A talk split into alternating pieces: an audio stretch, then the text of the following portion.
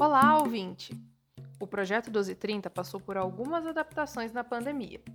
Nossos shows, que eram realizados presencialmente na UFSC, migraram para a internet, deixando a música rolar lá no Instagram e YouTube.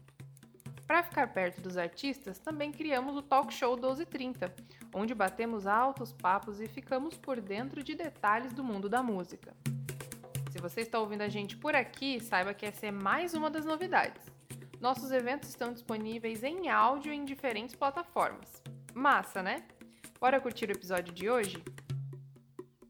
Então, oi pessoal, eu sou a Bianca, sou coordenadora do projeto 1230 da UFSC e esse é o nosso Talk Show 1230. É, essa é a nossa primeira edição, é a primeira vez, primeira banda entrevistada e a gente já começa com um pessoal super bacana da Grilo e os Mosquitos, esse é, super power trio instrumental. E gostaria muito de agradecer a presença de vocês. É, a gente tem aqui então Gustavo Grilo, que é o baterista da banda. Estamos com Pedro Gerner, que é o guitarrista, e o João Peters, que é o contrabaixista do trio. E também contamos com a presença da querida Emanuele Dalsasso, que é a produtora do trio. Então, gente, muito obrigada mesmo pela presença. A gente está muito feliz de poder começar o Talk Show 1230 entrevistando vocês e conhecendo um pouquinho mais de vocês também.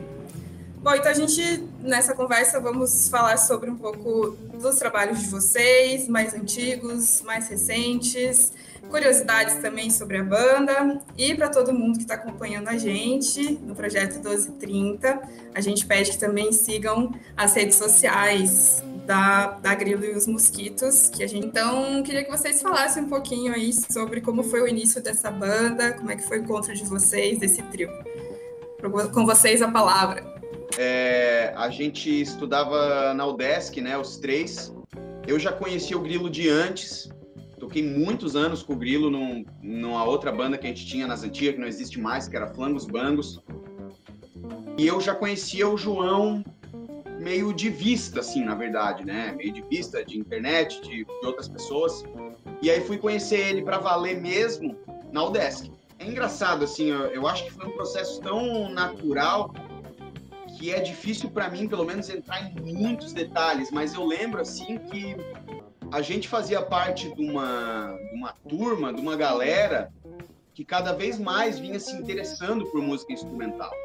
Mas a gente não tinha muita experiência, eu, eu, eu não tinha muito, é, acho que todos nós, né, foi, a gente meio que estava botando o pezinho na água pela primeira vez na música instrumental nessa época. Assim, eu, já, eu até já, já escutava é, algumas coisas de jazz, de música brasileira, de fusion, de vários subestilos de música instrumental, né? Mas não tocava muito na época. Eu era mais acostumado com canção, com, com, com as bandas com tinha letra e tal.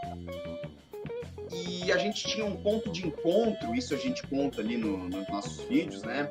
A gente tinha um ponto de encontro que era o bar do Pacheco, do lado da Aldez. Que era onde juntava é, muita gente da, da universidade, da Aldesc, e muita galera da música, do teatro, das artes. Então ali era um, era um, era um polo de eu não sei nem se eu não sei se, se o certo seria dizer produção artística, mas de efervescência, de contatos, de, de network, da galera se conhecendo em um lugar onde a gente podia tocar da forma que a gente quisesse, sem se preocupar com, com nada. E isso meio que foi o, o, começo da banda tinha essa proposta. Assim, a gente queria uma banda que não tivesse muitas, muitas caixinhas, muita, muita fórmula de como fazer as coisas. Começou como uma, como uma espécie de de laboratório para colocar em prática suas próprias vontades, vamos dizer assim, musicais, ter novas experiências. Sobre o começo do começo, Bem, eu tocava, é, eu e o Pedro a gente toca junto desde 2011, eu acho. É numa, nessa banda chamada Flangos Bangos, a qual na verdade é muito engraçado, porque eu só entrei nessa banda porque a minha mãe, quando ela estava na faculdade, anos atrás, ela tinha uma melhor amiga. E daí, anos depois, esse filho da melhor amiga dela, que era amigo do Pedro, tipo, tinha uma banda e daí meio que, tipo, o baterista saiu e daí teve um espaço, daí minha mãe falou comigo, daí eu entrei nessa banda sem conhecer ninguém e acabou fechando super o rolê, assim, tipo, todo, tudo, a mentalidade, assim, a vibe, as ideias, tudo, tudo fechou muito bem. E a gente levou essa relação, né, durante vários anos. E depois que a banda acabou, o Pedro a gente se olhou e falou: tá, a gente quer tocar várias coisas, quer fazer várias coisas, vamos fazer, né? E daí nesse momento a gente estava entrando no desk. Eu estava entrando, na verdade, para história, eu sou formado em história. Então, mas bem, a gente estava naquele, naquele lugar assim. E o Peters eu também conhecia já de alguns anos atrás, porque. Porque eu fui numa festa. Eu fui numa festa num vizinho dele, e esse vizinho dele, o pai dele tinha uma banda. E daí tinha uns instrumentos, assim, tipo, na garagem. E daí a gente tava no meio da festa, eu desci pra tocar uma bateria, e apareceu o Peters. E a gente tocou, sei lá, Seven Nation Army, uma coisa assim, né? e daí a gente se conheceu, tipo, muito tempo, tipo, o Peters tinha o quê? 14 anos, eu acho. Muito tempo antes de fazer a banda. E daí o Tô sabendo disso agora. Como assim? Agora também, assim? cara. Tá? Momento revelação assim? É maravilhoso. Já, pô, já falei isso várias ou então, vezes. Ou então eu só não lembrava. Continua, continua. É, é, Olha esse arquivo. O arquivo da Grêmio Mosquitos, então, hein, pessoal? Então. Vou fazer um arquivo confidencial foi... aqui.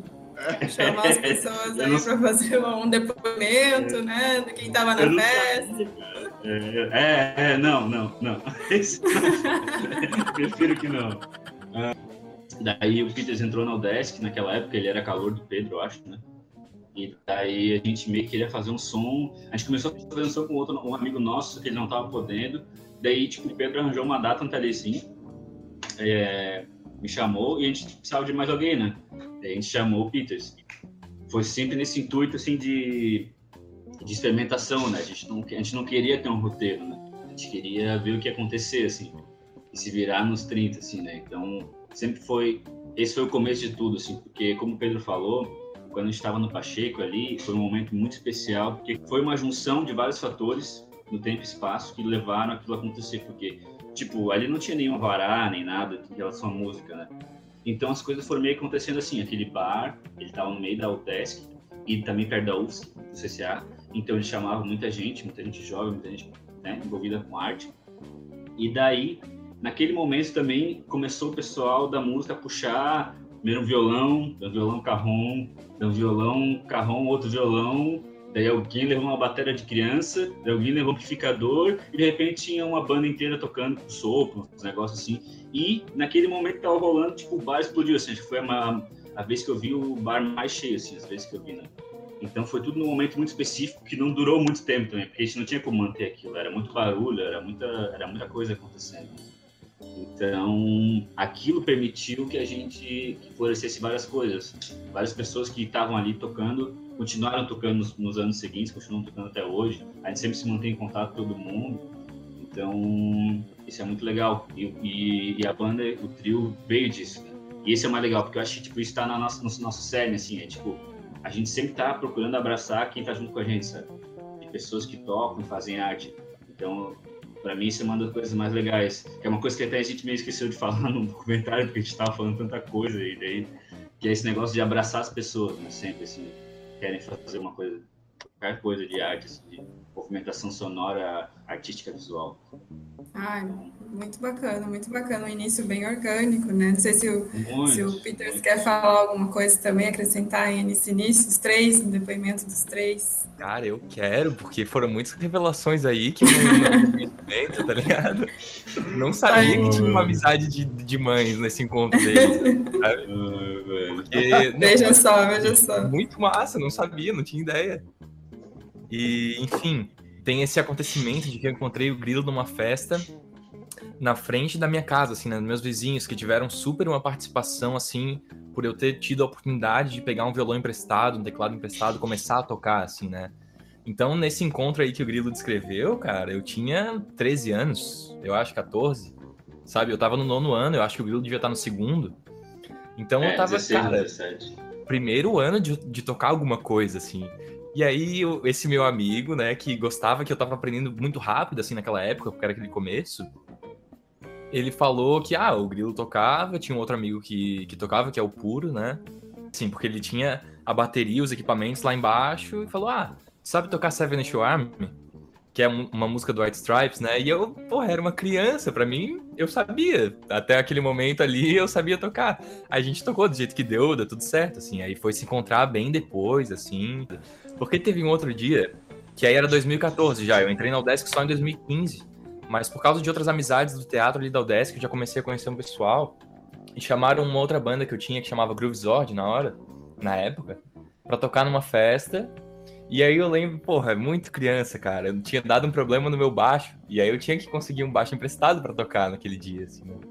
E aí acabei conhecendo melhor eles, outra, outras galeras que tocavam, por causa disso, assim, de tocar na mesma festa, de ter problemas a serem resolvidos, assim, né? Mas enfim, foi uma. A gente tocou na mesma festa, mas não tocou junto, né? Não, não, não aconteceu uma integração de jam session e tudo mais.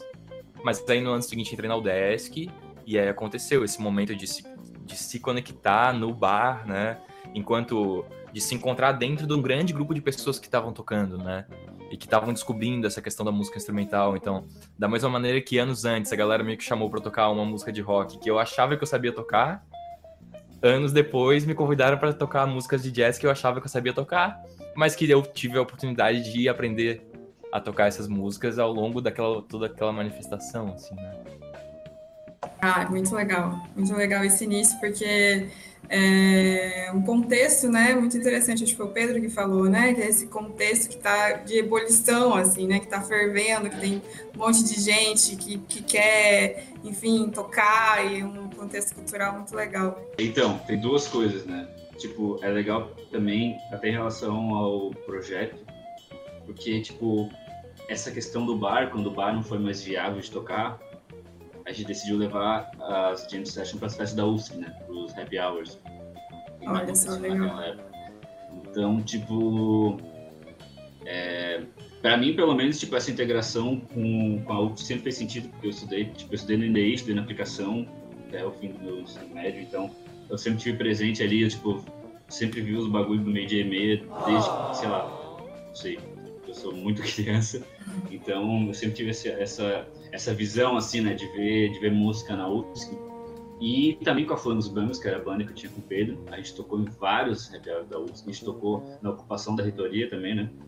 Então a gente sempre, sempre, sempre teve de alguma maneira ou outra ligado à UFSC, assim, é, culturalmente e ou politicamente falando.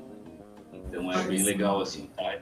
De volta nesse contexto para explicar essas coisas, né? Porque as duas coisas estão ligadas. Assim. Não, bom saber, essencial esse link, né? As universidades têm um papel bacana, né, de fomentar a cultura. O projeto 1230 ele tem essa, essa ideia, assim, de ser realmente um momento de, é, de vitrine de bandas e pessoal novo que quer mostrar seus trabalhos, de ser um espaço de palco que, né, de experiência de palco para quem é, pessoal que está começando, que de repente nunca teve essa experiência de, de tocar num palco com toda uma estrutura de som realmente profissional e de promover a cultura mesmo, né, no, ambiente universitário. Então, legal, legal saber que também tem um pezinho né, da, da UFSC nesse contexto todo, né, que é muito interessante.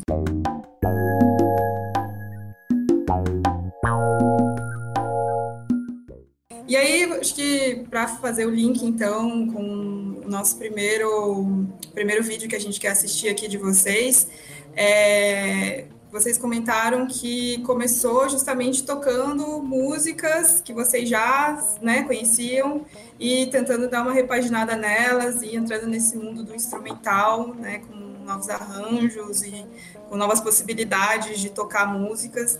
É, então tem dois vídeos que vocês foram para Laguna para tocar e a gente quer mostrar aqui o Vera Cruz, que é do Milton Nascimento.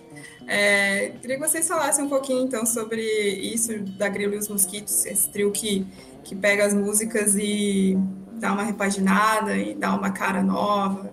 Um, como começar? Desde o início foi consenso que a banda ia ser instrumental, né? Desde o início isso já era um consenso. Como a gente ainda, como eu falei, né? A gente estava recém começando na música instrumental, é, logo a gente já se deu de cara com o primeiro desafio que é a dinâmica entre os músicos numa banda com, de canção, que tem letra, que tem voz, que tem um vocalista, que tem um cantor, é diferente.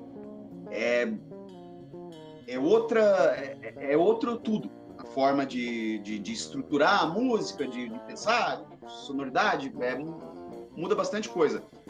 E o que a gente percebeu é que a gente era um trio e que é isso, a canção, a, a, a mensagem primária, vamos dizer assim, que a pessoa está absorvendo ali, é o texto, é a letra, é o que a pessoa canta, é o que a pessoa ouve e absorve ali, aquela informação de texto.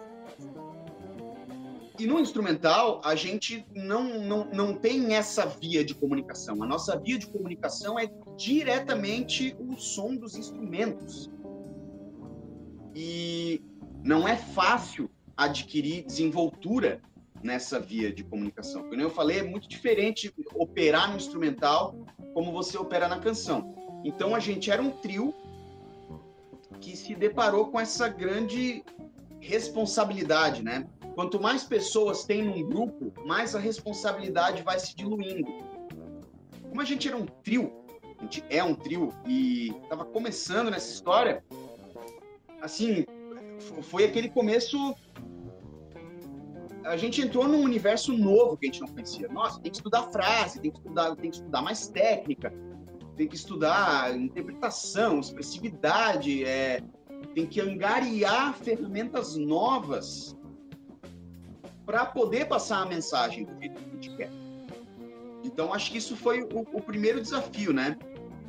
E, e anexado a isso, vem a, a, coisa assim da gente tem que descobrir a nossa sonoridade.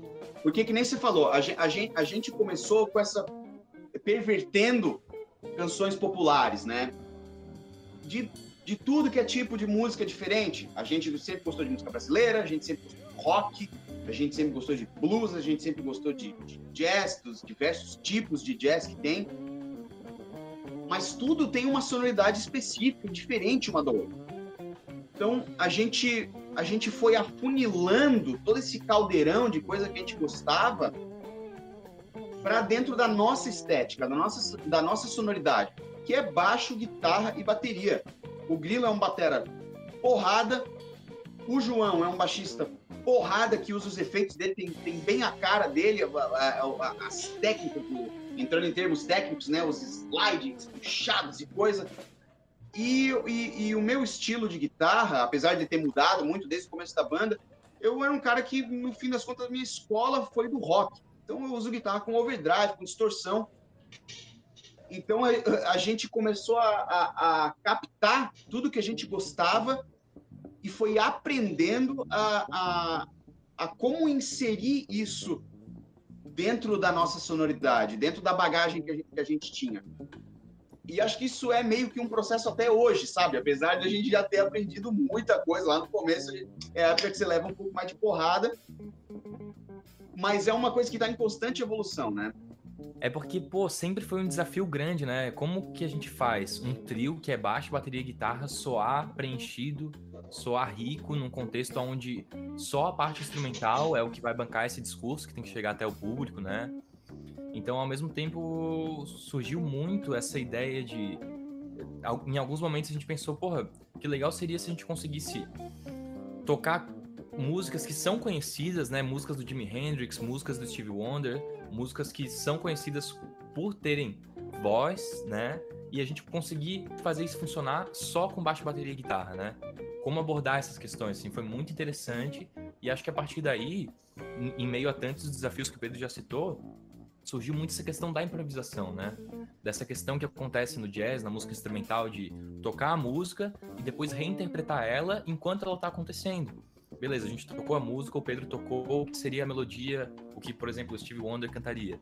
Aí depois o baixo entra ressignificando aquela melodia, improvisando outra questão, e vai, é como se passa, vai passando a palavra, né? Todos os instrumentos têm esse lugar de, de passar esse recado, cada um no seu momento, e sempre é, trazendo também as coisas que já aconteceram. Por exemplo, se eu faço um solo de baixo, provavelmente que depois o solo de bateria do Grilo leve em, conta as coisas que eu quis dizer no meu solo, assim, né? Então começou a acontecer muito algo que não era tanto é, como acontece em, em, bandas com voz, né? De decidir arranjo, como que a gente vai fazer para estruturar bem, para que esse cantor consiga entregar seu recado de uma maneira confortável, né? Ali a gente tinha esse desafio de se fortalecer um em relação ao discurso do outro, mas também com uma mesma intensidade de, de importância, né, nesse recado. E aí, nossa, a questão da improvisação foi um, um desenvolvimento gigante enquanto instrumentistas e enquanto relação na hora que estava tudo acontecendo, né? Porque se a gente não resolvia no ensaio, a gente começou a resolver na hora que a música estava acontecendo. E eu acho que essa questão da improvisação, ela vem muito em, ela fala muito com engajamento do público, né? Para com a gente, assim. Porque né, não tem um cantor, como o Pedro falou, assim, tipo, não tem um cantor que passa uma mensagem e é um, é um foco central de atenção e de engajamento emocional, né? É diferente, assim. Tipo, o instrumento faz isso também, mas ele se dá em outro contexto, né? E no nosso se deu através da improvisação, onde a gente aprendeu a improvisar é, você aprendeu a improvisar muito para e com o público, eu acho, né? Tipo, dependendo muito da situação que a gente está, a gente, tipo, a gente responde aquilo, né? Então, por exemplo, se a gente está em Laguna, de tarde, tipo, num lugar mais tranquilo, assim, tocando, é uma coisa. Mas se a gente está num bar de noite, tocando, tem um monte de gente, está calor, é uma outra situação. E isso se, trans, isso, isso se se traduz nas improvisações e no final na música, né? Que tem uma cara totalmente diferente. Eu acho que a questão de repaginar também entendi sim de, de, de que o improviso ele capta muito da ambiência, né? E das pessoas que estão junto ou que não estão. O que aconteceu antes? Se a pessoa chegou atrasada, chegou na hora, ficou três horas no trânsito, tava puta, chegou lá, tocou, vai tocar diferente, entendeu? Então isso é muito legal, assim, porque é de fato uma escola e a gente, eu acho que a gente teve também, tipo assim, a gente deixou tudo aberto. Então, dentro disso, a gente teve várias crises de identidade também, de como que a gente vai fazer isso. Como que a gente vai tocar a música que as pessoas cantam. Que daí, tipo, Pedro, como é que o Pedro vai tocar uma melodia e tocar, tipo, a parte do teclado do Steve Wonder? Se, né? se é um teclado e o Steve Wonder canta junto. Não dá para fazer as duas coisas, tipo, muito facilmente, né? Então, tinha que fazer escolhas. E a gente foi aprendendo com essas escolhas que funcionavam ou não para o nosso grupo, sabe? E, e, esse é um processo muito legal, assim, que a gente faz até hoje. Só que hoje a gente tem uma, uma mente muito mais, tipo, afiada nesse sentido, né? Até porque acho que nós três estamos envolvidos também com produção musical e eu acho que isso faz uma disputa diferente tu entender o contexto do que está fazendo, né? Como o resultado final influenciado por aquilo. Mas a gente está tá aqui agora porque a gente fez todos esses anos de ficar jogando a bola um pro outro e vendo o que, que acontece, né? E teve resultados muito diferentes, assim, de, de músicas que a gente pensou num, num arranjo complexo e que talvez não funcionou tão bem, e outros que a gente pensou num arranjo muito simples e funcionou exatamente por causa disso, sabe? Então a gente meio que aprendeu dessa maneira, assim, sabe? De muito botar a cara a tapa. E como a gente teve muito, muito tempo onde a nossa filosofia era do não ensaio, né? Era do tocar e se, se virar na hora, assim, a gente fez muito isso ao vivo, assim, né? De, tipo, de se olhar, assim, ah, isso aqui vai, o cara pegou na... De pegar no ar, né? Que é uma parte importante, acho que também da improvisação, assim. Eu acho que essa foi uma das coisas que a gente melhor aprendeu, assim, é pegar coisa, intenções no ar e, e traduzir elas e brincar com elas. Então essa é a parte mais divertida para mim, pessoalmente. Eu gosto muito de, de informações novas. Então, quando tem uma informação nova, eu fico, tipo, animado, assim. Então, quanto mais informação nova, melhor pra mim. E aí, vocês querem falar especificamente de Laguna? Como é que foi ir pra Laguna? Algumas, as músicas ah, que vocês tocaram lá? Eu acho que, tipo assim, a gente recebeu esse convite de uma livraria que é ali no. de um, de um dono de uma livraria que é ali na, no centro histórico de Laguna, né? Pra tocar. E foi super legal, porque é uma coisa que a gente não estava acostumado, assim, né? tipo, em tocar no centro histórico de tarde, assim. Que, apesar de ser muito diferente, pô, eu acho muito legal, assim. Eu acho que tem que ser muito isso, assim, mais do que, que já é, assim, né? Ainda mais hoje em dia, assim. Quer dizer, quando ficar de boa, né? Não hoje em dia. Mas no sentido de que é um contexto diferente e como a gente é uma banda de, de, improvisação, esse contexto nos afeta muito, né? Então foi muito legal, assim, porque a gente recebeu esse convite e daí a gente entrou no carro, botou tudo no carro, só que foi mais tranquilo, né? Tipo, o carro era um pouquinho maior, assim, a gente conseguiu arrumar os negócios, o Peter não foi tão não foi tão amassado fazendo praia, assim, deu tudo certo. a gente chegou lá e, e, foi muito legal porque o dono, ele é, ele era, ele é músico também. Toca flauta, né? Acho que era isso, né? Flautista, assim. Então, tava super animado, assim, porque tipo, ele gostava também de, de música instrumental, né? Obviamente, gostava de Hermeto Pascoal, a gente toca umas músicas do Hermeto Pascoal. Então, tipo, foi super legal, assim, sabe? Esse, essa, esse contato, assim. E foi uma experiência para mim, assim, super prazerosa, porque foi super tranquilo, assim, sabe? Tipo, tinha, tinha famílias ali andando e, e eu acho que expor esse tipo de música para tipo, pessoas que não estão acostumadas com isso é uma experiência muito legal também. Porque às vezes elas nunca tiveram esse engajamento com esse tipo de música, né? Então é legal, assim, jogar, assim, sabe? A gente já, já tocou em lugares doidos, assim, diferentes também. A gente tocou no festival Fora Temer, né? No centro, lá no, na Alfândega. E foi, foi também um processo bem interessante, assim, porque é Funder, né? O Lab da Alfândega, assim, então tem de A a Z, assim. Então foi bem legal, assim, tocar também. É legal tocar em contextos diferentes. Acho que agrega muito, assim. Só complementando sobre Laguna, eu acho que Laguna também, agora parando para pensar, é um, meio que uma espécie de marco de que, assim, a gente começa a ser reconhecido um pouco mais fora da nossa bolha. É, assim, eu acho que é um marco no sentido que os mosquitos começam a expandir um pouco é, para fora de Floripa. E só complementando, né, é, essa foi uma situação que a gente tocou na rua, né? Festival Fora Temer também, teve a maratona cultural aqui em Floripa. E aí fazendo um link, né, com o que o Grilo falou, que depende muito a forma que a gente vai tocar, a forma que que a banda vai soar, que a banda vai, vai interpretar aquilo que ela toca, tá muito ligado com o contexto que a gente está, né? E tocar na rua é sempre muito legal porque é, são muitos estímulos, né? O tempo todo, e gente passando, e gente que nunca viu, e gente que gosta, e gente que acha estranho, e gente que para e fica, e gente que filma, e gente que vem conversar com a gente depois. Então, tocar na rua mesmo, né? Na calçada, para quem está passando na rua é, é um é muito enriquecedor, assim, né? Acho que é uma das experiências mais legais da banda acabam sendo essas. Cara, é muito legal que a resposta do pessoal é sempre completamente sincera, né?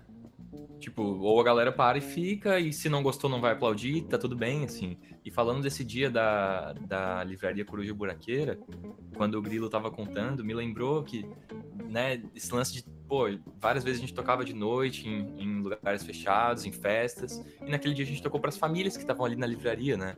E aí tem um, tem um, um desses vídeos, que é o The Chicken, que a gente tocou, tem um menino que para na frente da banda e fica dançando. E foi muito legal, ele recebeu o apoio dos pais, assim, ele ficou ali de boa. E eu lembro que ele depois foi na bateria, né? Ele sentou na bateria, curtiu aquele momento, assim. Então, pô, outras interações de verdade, assim, né? Independente de né, não era o contexto de festa, era o contexto de família e foi muito, muito interessante a música instrumental chegando também, né? Que legal, pessoal. Não, vocês falando, eu só fico pensando no retorno presencial do Projeto 1230 na UFSC, porque é bem isso, é o ar, vivo, é o, é o ar livre, é ao vivo, então é, vejo a hora também, né? Não vemos a hora de poder retornar e receber a Grilo e os Mosquitos presencialmente na UFSC, seria muito legal. Será muito legal.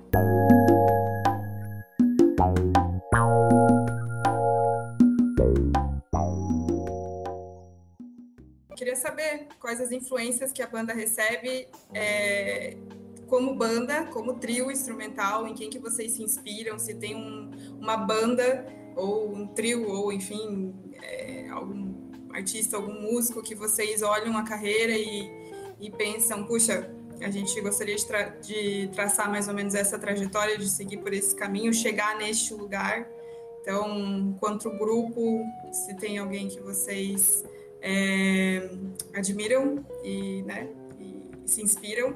E aí também individualmente, artistas que individualmente vocês, é, cada um de vocês ouve muito e se inspira muito na hora de tocar e que influencia daí também vai influenciar isso vai influenciar na composição de vocês é, nas composições que vocês fazem com o trio a gente decidiu meio que assim ah, a gente gosta de Steve Wonder a gente gosta de Bob Marley a gente gosta de uh, Tim Maia vamos fazer esses sons aí que a gente curte e também aliado a alguns standards do jazz, só que mais indo pro fusion, assim, né? Que é o músicas do Herbie Hancock, músicas que tem que tem uma que tem um influência do funk, né? Principalmente, eu acho que essa era a nossa nosso ponto inicial, assim. Então, enquanto banda, a gente começou muito assim, a gente tipo a gente tocou Caminho do Bem, ou No Caminho do Bem, é, que é uma música do Tim Maia, que, por exemplo, é uma música que, tipo, não tem muita informação de melodia, assim, sabe? Então a gente pega essa música e a gente gosta, tipo, de tocar ela do jeito mais aberto possível. Que a gente sabe que tem a primeira parte, os acordes, a segunda parte ali, tem uma melodia muito simples, e dentro disso a gente pira, nesse, pira, pira em tudo. E tem outras músicas que tem mais informação, né? Por exemplo, a gente fez uma versão de Luz, do Djavan, que a gente fez um arranjo e tal, e daí tem mais a melodia, a gente pensou um pouquinho melhor nisso. Também foi um processo super legal.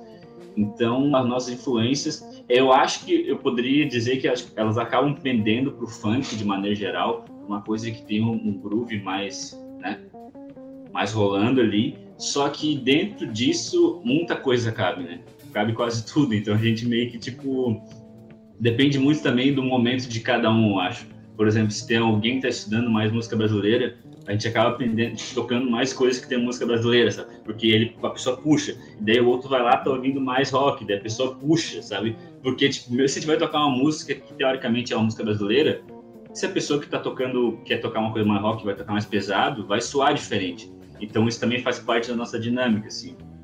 É... E eu acho que em termos de carreira musical, assim, eu não, eu não vejo, tipo, exatamente assim, ah, um trio que a gente se espera exatamente. Por exemplo, eu gosto muito de Azimuth, assim, eu acho que é uma banda super legal no instrumental, uma proposta super legal no instrumental brasileiro, assim, sabe? Que é muito. É, é uma banda que já tem muitos anos de caminhada, mas é muito contemporânea ainda, sabe? No que eles fazem.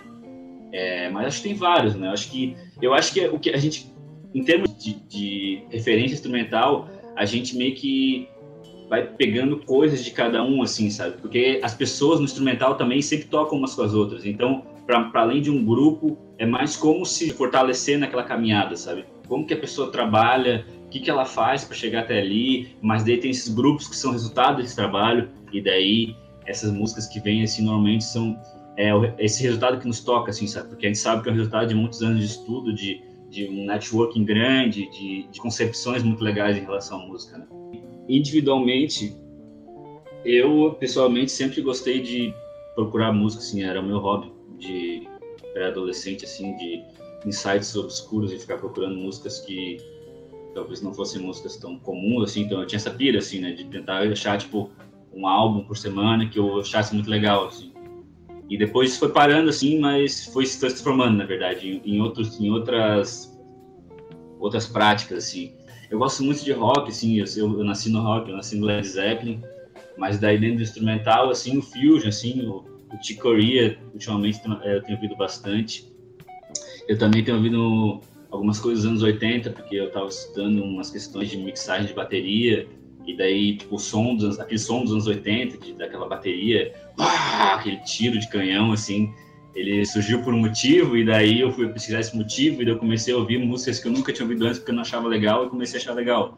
Então, eu diria que depende muito do, da semana, assim, do contexto, sabe?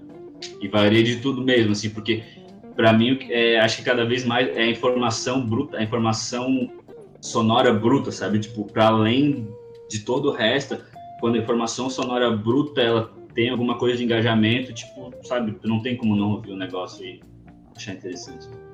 O Grilo falou assim, eu, eu pelo menos até hoje nunca consegui encontrar um grupo, uma banda específico que eu dissesse, poxa, é, é isso aí, sei lá, é, é por aí que, que o Grilo dos Mosquitos está indo, ou essa é a nossa influência.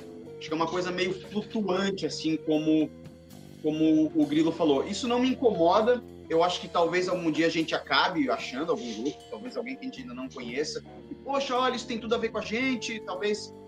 Ou não, não sei, entendeu? É muito, é muito, é muito flutuante, tem muito a ver com o que, com o que cada um está ouvindo no, comer, no, no momento, mas ao mesmo tempo é uma espécie de, de condensação de toda a bagagem que, que a gente tem, sabe?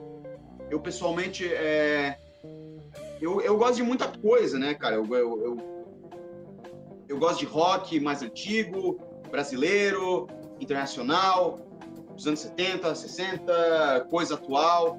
Eu gosto muito de música instrumental, gosto muito do Herbie Hancock, como ele falou, do Hermeto Pascoal, gosto muito de Toninho Horta, é, gosto muito da galera do Kiai, que é uma galera do Rio Grande do Sul, uma banda é, contemporânea agora, nossa. É, mas nada disso que eu citei conseguiria dizer que assim é uma influência direta, vamos dizer assim, na banda. Não é assim, são, são é, a, é bagagem musical que, que a gente tem que a gente já absorveu ao longo da vida e que a gente está até hoje absorvendo e procurando, que acaba refletindo no som da banda, sabe? É quase como se fosse uma, um comportamento automático, assim, da banda. A gente nunca definiu, digamos assim, sabe? Não, nosso som vai ser assim, ou assim, ou assado, não sei o quê. A gente até já tentou e até já fez umas aproximações, assim, sabe? Mas a gente nunca chegou a bater um martelo mesmo, assim, digamos, de como é que a gente deve soar, como é a nossa, nossa sonoridade qual é, quais são nossas influências. É, é uma, uma, uma grande nuvem que condensa né, né, nessa chuva, nessa água musical aí que é o grito dos mosquitos. Eu acho que a formação que a gente tem e o jeito que a gente escolhe abordar tem uma certa coragem assim de desenvolvimento pessoal, sabe? Eu sinto, eu sinto bastante que o Grilo e os Mosquitos, o resultado que a gente tem enquanto grupo é, obviamente, influência direta do que cada um de nós está fazendo no momento, o que, que, cada um de nós estudou, assim, né? Então acho que a gente se encontra é, num meio termo onde nós três estudamos funk, nós três gostamos de ouvir rock, já passamos pelo rock, pelo funk, pelo jazz, pelo, pela música brasileira, e a gente encontrou ali é, um meio termo por causa do que a gente gosta de tocar, não porque a gente combinou, não porque a gente escolheu, ó, oh, vamos fazer, enfim, a gente tem vários amigos que tocam vários outros instrumentos que a gente poderia juntar, fazer um bandão. Mas acho que tem alguma coisa de, de coragem, assim, de ver até onde que a gente consegue espremer essa formação, assim, né? Seja fazendo melodia e harmonia ao mesmo tempo, seja encontrando outras sonoridades na bateria, um, um certo tipo de pesquisa sonora que, ao mesmo tempo que é em grupo, é também individual, né? De o que, que eu posso fazer enquanto baixista para fazer com que esse nosso trio tenha uma identidade própria, que soe grande, enfim, acho que tem, tem vários desafios aí que foram surgindo não por causa de uma escolha, sim por causa dos testes que a gente foi fazendo, assim, né? Vendo, pô, legal, a gente gosta muito de samba, mas a gente foi ver, pô, tocar samba do jeito que se toca numa formação tradicional, a gente não vai conseguir muito bem, porque o Pedro no Grito dos Mosquitos toca de guitarra, guitarra tem outras, outras sonoridades, o timbre que eu gosto de usar funciona para algumas coisas, não funciona tanto para outras, então, na tentativa, na experimentação, a gente foi chegando num, chegando nesse, nesse balanço, o quanto de funk, o quanto de rock, o quanto de jazz e o quanto de música brasileira a gente ia conseguir fazer enquanto trio, né? Porque o trio por si só não é uma novidade, né? Baixo, bateria e guitarra. Tem vários outros trios, instrumentais ou não, que abordam isso, assim.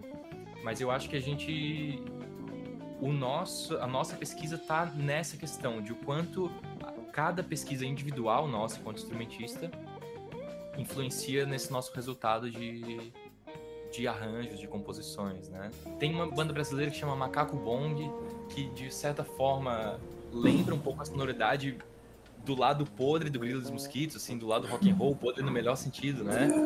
E, mas ao mesmo tempo lembro, já ouvi coisas do John Scofield, que é um guitarrista americano, que eu já ouvi super, assim, um, um funk jazz mais polido, assim, da mesma maneira que o Grilo falou do Azimuth. A gente também tenta trazer essa questão do um, de um funk brasileiro, né? De como abordar essa questão, assim, de beleza, a gente é brasileiro, mas a gente não vai tocar samba do jeito que é o samba. Então, às vezes, pô, influências da Black Hill, né? Essa banda que é uma formação gigante de sopros, mas que de alguma maneira abordam o funk, desculpa, abordam o funk dentro do Brasil numa linguagem que tem samba, mas eles estão tocando de um jeito que ainda é próprio. Não é bebendo, tipo, bebem da fonte do samba, mas não é tocar samba do jeito que a galera tradicional toca, assim, né? Então acho que existe uma certa perversão, assim, de, de pegar dos estilos, mas de trazer para o que, que a gente consegue fazer enquanto trio e reconhecer isso, assim, né? Ah, muito legal. Uma grande nuvem mesmo, né? Como diria o Pedro aí. Uma nuvem, um caldeirão, e aí. Ah, né? Salve-se quem puder. Mas que massa, que massa que chove, né? E dá um resultado muito legal. E aí, é, falar sobre isso, o primeiro single de vocês, composição de vocês, primeiro single lançado, né, com videoclipe, é, que é o Atami. Imagino que todo esse processo que vocês relataram aqui é, das influências que vocês recebem, de tudo isso que vocês escutam, né, e estudam também, né, que influencia o estudo de vocês pessoalmente enquanto trio, é, esse caldeirão que resulta nesse caldo aí que, che que chegou, né, Atami. É, e aí, é, vocês falarem um pouco sobre essa música especificamente e como é que foi gravá-la também. Surgir, é, às vezes tem essa questão, né? Algumas coisas a gente compõe juntos, algumas outras coisas a gente chega com, com composições que já já estão nascendo, né? Essa composição, ela surgiu com um amigo meu que chama Henrique Bulari, com uma amiga minha que chama Joana Castanheira. E a gente começou a pensar nessa ideia. Enfim, essa, essa composição tomou outra forma quando aconteceu essa questão da, da Manu. Imagino que a Manu vai falar um pouco mais sobre o que que o que que tá em volta desse projeto Atami, né? Que a gente aí fez essa música, mas na verdade ela era resultado de um grande projeto, de outras coisas e enfim. E aí acontece esse encontro, né? De pensar o que que a gente, como que a gente pega algo que tá aqui e tem que conseguir chegar em vários outros padrões estéticos para para fazer sentido com esse projeto que a Manu nos apresentou, né? Em questão de arranjo, em questão de instrumentação, em questão de, de estética, texturas, várias questões que, ao mesmo tempo que a gente junta referências para fazer esse caldeirão para ver para onde a gente vai, foi até um processo contrário, assim, né? Que, que coisas que a gente tem que fazer surgir daqui para que tenha a nossa cara, mas que chegue nesse resultado do, das questões desejadas no projeto, né? Sim, então, o a Atom, ele é, um, ele é, um, é o primeiro single, né, da Grilos Mosquitos, e ele também é um projeto meu. Ele foi Atami é o meu desfile de formatura da Udesc. Sou formada em moda. E ele sempre foi um projeto muito muito autoral e muito cuidadoso desde o começo, sabe? Eu sempre é, tive muita atenção à questão de, de, da criação em si, dos processos e respeitar os processos de criação. Então, foi né, é um, um projeto de, de muitas pessoas, assim, que envolveu várias etapas e muita, muito cuidado, né, muito carinho com, com, com todos. Ah, que legal, legal. Parabéns pelo resultado, é lindo. Eu acho que foi legal, assim, em termos de composição, foi realmente. A gente falou um monte sobre repaginar as músicas e tal, né? Esse foi um processo da gente fazer isso com uma música nossa, né? Né? que era uma música que tinha, tinha uma estética bem específica, assim, né? Tipo, tipo a, a, a, versão que, que eles têm é totalmente diferente da versão que a gente fez, assim, né? Em termos de, de, de, de mensagem, assim. E eu acho que essa foi a parte mais legal, assim, que a gente percebeu que as soluções que a gente encontrou para as coisas funcionaram. E isso foi muito legal, porque, beleza, gente pensou nisso, pensou naquilo, ah, vamos fazer assim, vamos fazer daquele jeito, vamos fazer lá, tocar esse acorde. E daí chegou na hora do estúdio e funcionou super bem, sabe? E talvez, tipo, talvez pudesse não ter funcionado tão bem, podia ser, tipo, ah, a gente pensou assim, mas não ficou tão bom. Mas não foi, foi um processo, tipo, super positivo, assim, que a gente vai citar. Gente fez o bagulho bem agora, a gente chegou no estúdio e isso, tipo, como era um, era tava, é tipo a gente pensou numa estrutura em alguns conceitos em algumas ideias mas estava muito aberto. A gente chegou no estúdio e tipo tipo eu adoro estúdio sabe? Eu acho um lugar muito legal de criação assim. Eu acho que a gente tipo meio que foi nisso assim de tipo de de ver de ver aberturas para fazer as coisas. A gente foi simplesmente fazendo se jogando sabe? Tipo ah podemos fazer isso aqui podemos fazer tudo ali. E o final principalmente da música é, é isso assim é que tem vários elementos rolando junto que são coisas de percussão, da guitarra, do baixo, da bateria. E é mais ou menos tipo o resultado disso, da gente tipo chegar ali, ah, fazer aqui crescer, a música foi crescendo, foi crescendo, a gente botou isso, botou aquilo, fez um reco-reco passando em, em estéreo no negócio e tipo deu um resultado muito legal, sabe? É, e tipo, foi uma aposta assim, né, de, de tentar fazer uma coisa com a nossa cara e que tivesse vários elementos E eu acho que foi muito positivo, foi tipo assim, foi uma foi um start muito positivo em estúdio pra gente, sabe? Acho que o trabalho de estúdio ele pode não ser tão gratificante como foi, assim, né? Sim. Porque a sim. gente, pô, é um trio. Aí chega no estúdio, a gente pode fazer duas linhas de baixo, quatro linhas de guitarra, uma linha de bateria e várias outras linhas de percussão. É uma coisa que a gente não pode fazer na vida real, entre aspas, né? A magia do cinema que permite a gente, assim. Então acho que é fácil, a gente fácil as pessoas talvez talvez se perderem nesse nesse lidando com essas novas possibilidades, assim, né? E acho que a gente conseguiu fazer um trabalho responsável de pré-produção da coisa, assim, de a gente sentou junto algumas vezes, escolheu as referências, escolheu quantas vezes a gente ia tocar, a forma da música, né, que a gente disse, estava bem definida, assim. E a gente ao mesmo tempo deixou assim, ó, nessa última parte, a gente não sabe o que, que vai acontecer, mas ela vai ter esse tamanho. Então a gente tinha o lugar de experimentação, mas tinha a definição das coisas que a gente queria fazer, né? Então acho que teve essa questão de também preparar o momento de experimentação, né? De não ser um momento de experimentação que qualquer coisa valeria, né? Qualquer coisa valeria dentro daquele espaço que a gente deixou para aquilo, assim. Isso foi uma, enfim, muita saudade desse processo, né? Poder fazer isso junto, porque acho que tem várias coisas na lapidação desses arranjos que a gente tem em conjunto que é ensaiando, que é experimentando como é que fica na mão, como é que fica uma coisa depois da outra, assim, né? E felizmente a gente pôde fazer, acho que foi uma maravilhosa primeira experiência, assim, né? Maravilha. Então vamos chamar aí o, o take, o VT, roda o VT. Então, momento toque som com Atami, da Grilo e os Mosquitos.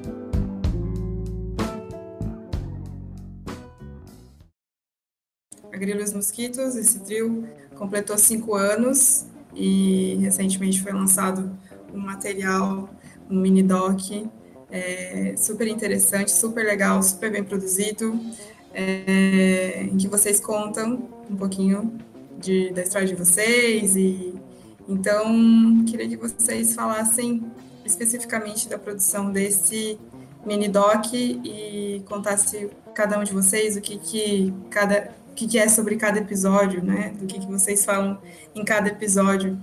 E deixar o convite aí para todo mundo assistir também esse, esse mini doc que está super bacana. Bom, é, esse mini doc de.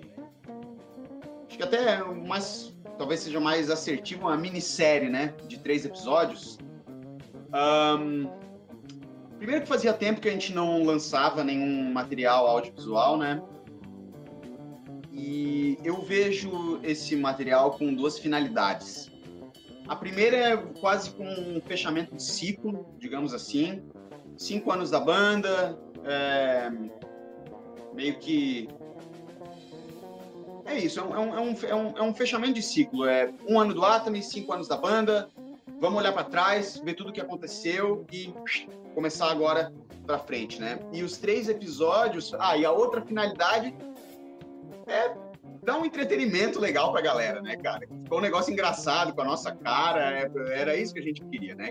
Que fosse um negócio que, divertido, né? E os episódios, cara, o primeiro episódio é contando sobre o início da banda, né? O nome do episódio é Origem do Universo e conta ali um pouco das um pouco do que a gente falou aqui, né? Mas acho que um pouco mais de detalhes lá, um pouco aí as, as peripécias aí do, do início do Grilos Mosquitos, né? O, o primeiro episódio é sobre isso. Bom, o segundo episódio é sobre o Atami, né?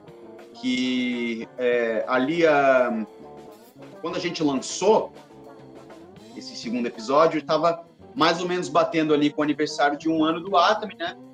Então foi explicando, né? O que, que foi esse projeto, o que, que foi essa produção, é, que, que foi essa, essa, esse primeiro registro é, de uma música autoral do Grilos Mosquitos é, oficial, né? E o terceiro episódio é sobre um evento aí muito engraçado que rolou da banda, né? É engraçado hoje, né? Na época, na época também foi engraçado, também foi divertido, mas foi, foi meio, meio aterrorizante quase, que a gente foi tocar numa formatura, vou resumir, né? A galera que quiser assistir, assistir lá, procurando nosso canal do YouTube, Grilo e os Mosquitos. Grilo e os Mosquitos com dois L's, tá? É, e conta sobre um, uma formatura de, de, um grupo de amigos que nos convidaram para tocar. Tinham outras bandas também, que foi uma formatura num sítio em Paulo Lopes, na cidade aqui perto, né? Vou resumir. Era uma festa roots. O que é uma festa roots? Era um sítio. O que tinha era uns freezer, assim, uns isopor com bebida e palco feito em cima de uma carreta. Com com lona, assim, com uma estrutura, uma armação de bambu, assim, para não, não cair não cair chuva em cima do palco, porque choveu, tipo, eu acho que, assim, uns dois dias seguidos, assim, quando rolou essa formatura aí que a gente foi tocar. Era uma festa de formatura, né, cara? Todo mundo feliz que tava se formando e não sei o quê. Então, imagina a doideira, né, cara? Todo mundo bebendo já desde não sei que horas e a festa foi até o outro dia de manhã.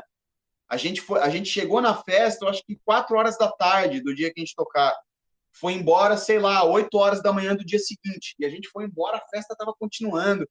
E choveu demais, demais, demais. Choveu muito. Ficou um cenário assim caótico, só que era uma festa. Era, era é, assim, as pessoas. Ninguém estava ligando para o caos, que estava alagando tudo e e, e, a galera tava acampada em barraca, e água invadindo a barraca, e água passando embaixo do palco, e começando a ficar um pouco perigoso. Mas ninguém tava ligando para isso, era uma festa, tava todo mundo curtindo horrores. Então, assim, foi uma, uma coisa muito engraçada, assim, que a gente conta em detalhes lá no, no terceiro episódio. Mas, cara, no final das contas, ficou um negócio muito legal e que acho que tem a nossa cara, assim.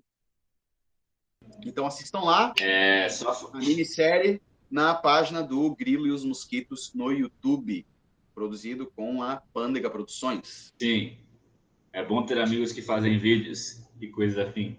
Obrigado, Tiz, obrigado, Gabriel, obrigado a todo mundo. É... Quer falar que eu sempre fui um adepto do Chroma. Por quê? Porque a minha ideia de banda é do trash com estilo, do trash bem feito, assim. Então, tipo, a gente tem essa. É, acho que assim, é, é seguro dizer que, tipo, a nossa banda sempre foi meio irônica, assim, para dizer o um mínimo, assim. As ideias, no jeito que a gente se apresenta, sabe, tipo, a ideia também, tipo, de subverter as coisas tem muito, tem muito dessa questão da ironia, né? Por exemplo, a gente tocou na casa de Noca no Natal. Aí a gente pegou uma música de Natal lá e ela começou tocar, a gente começou tocando música de Natal e no final ela vira um rock and roll, assim, sabe? Isso fala muito, acho, sobre a ideia da banda, assim, de, de sempre ter uma piada junto, assim não necessariamente uma piada, né, mas um humor de alguma maneira.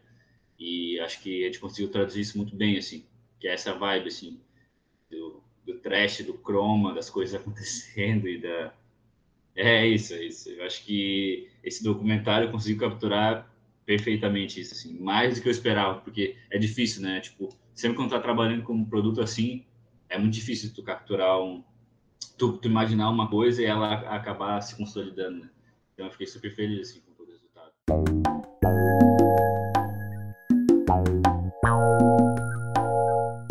Então é isso, pessoal. Muito obrigada. Obrigada, pessoal da Grelha dos Mosquitos, é, que esteve aqui com a gente hoje, nesse papo super bacana. Um agradecimento especial é, para quem esteve aqui com a gente hoje, Gustavo Grilo, João Peters, também conhecido como Peters, e Pedro Germer, muito obrigada. Obrigada também, Manuele Dalsasso, produtora da banda. E é isso, pessoal. Agora vocês ficam com uma apresentação da Grelha dos Mosquitos na íntegra.